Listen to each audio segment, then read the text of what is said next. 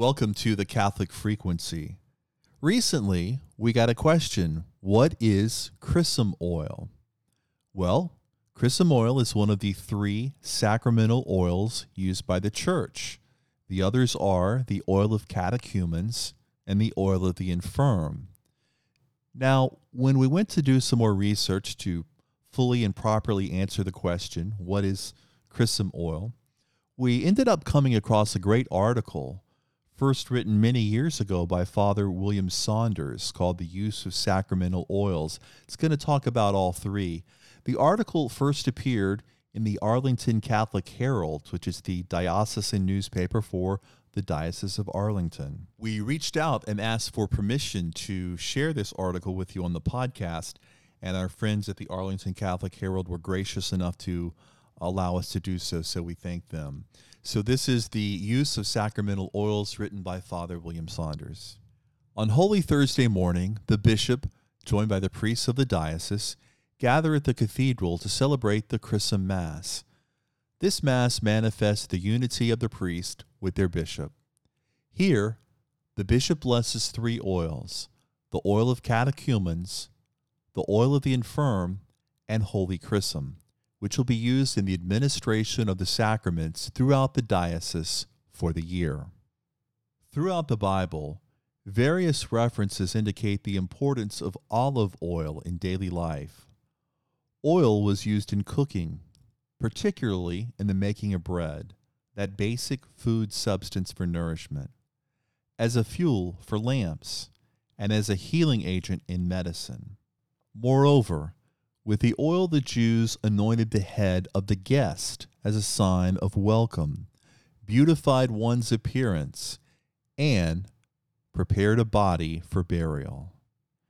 In religious practices, the Jews also use oil to dedicate a memorial stone in honor of God, to consecrate the meeting tent, the Ark of the Covenant, the table, the lampstand, the altar of incense and the altar of holocausts, and to offer sacrifices.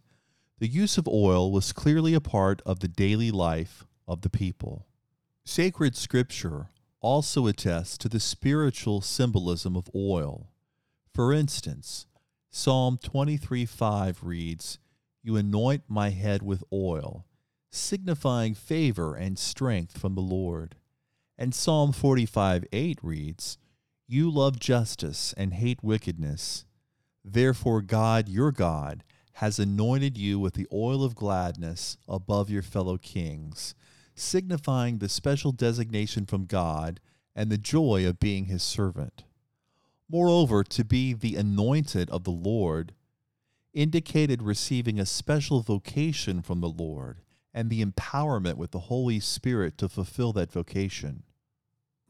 Jesus, echoing the words of Isaiah, spoke, The Spirit of the Lord is upon me. Therefore, he has anointed me. St. Paul emphasized this point. God is the one who firmly establishes us along with you in Christ.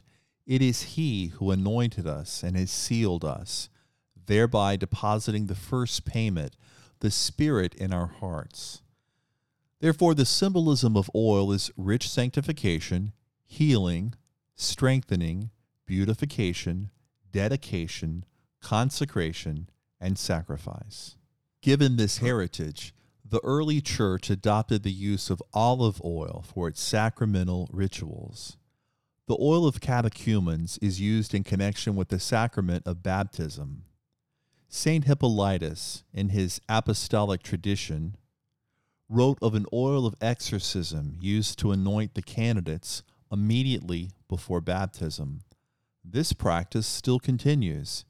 In the current baptismal liturgy, the priest offers the prayer of exorcism and then anoints the person to be baptized on the chest, saying, We anoint you with the oil of salvation in the name of Christ our Savior.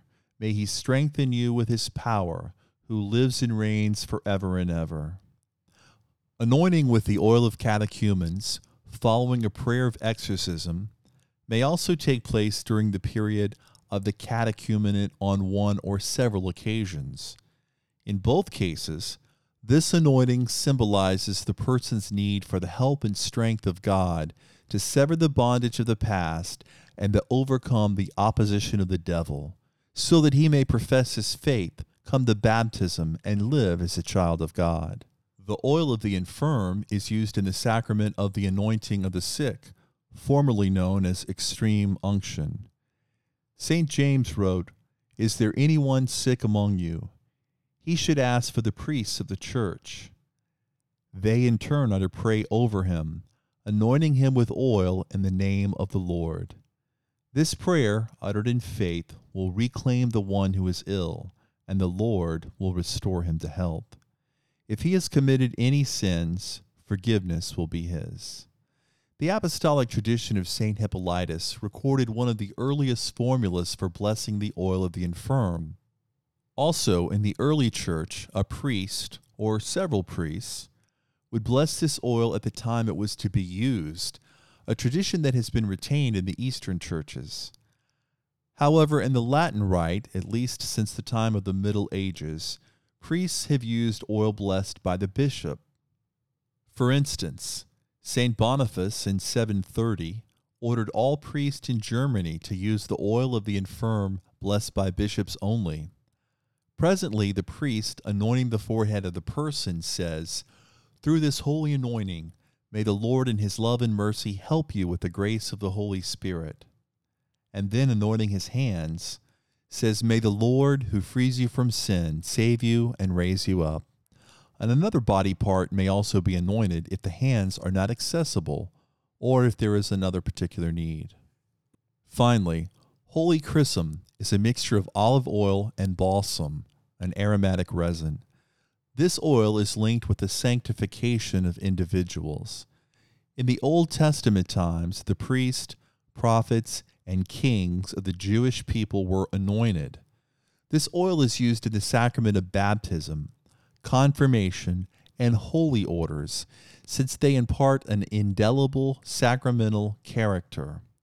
The blessing of the Holy Chrism is different from that of the other oils. Here, the bishop breathes over the vessel of chrism, a gesture which symbolizes both the Holy Spirit coming down to consecrate this oil and the life giving, sanctifying nature of the character of the sacraments for which it is used. Recall how our Lord breathed on the apostles on the night of Easter, saying, Receive the Holy Spirit.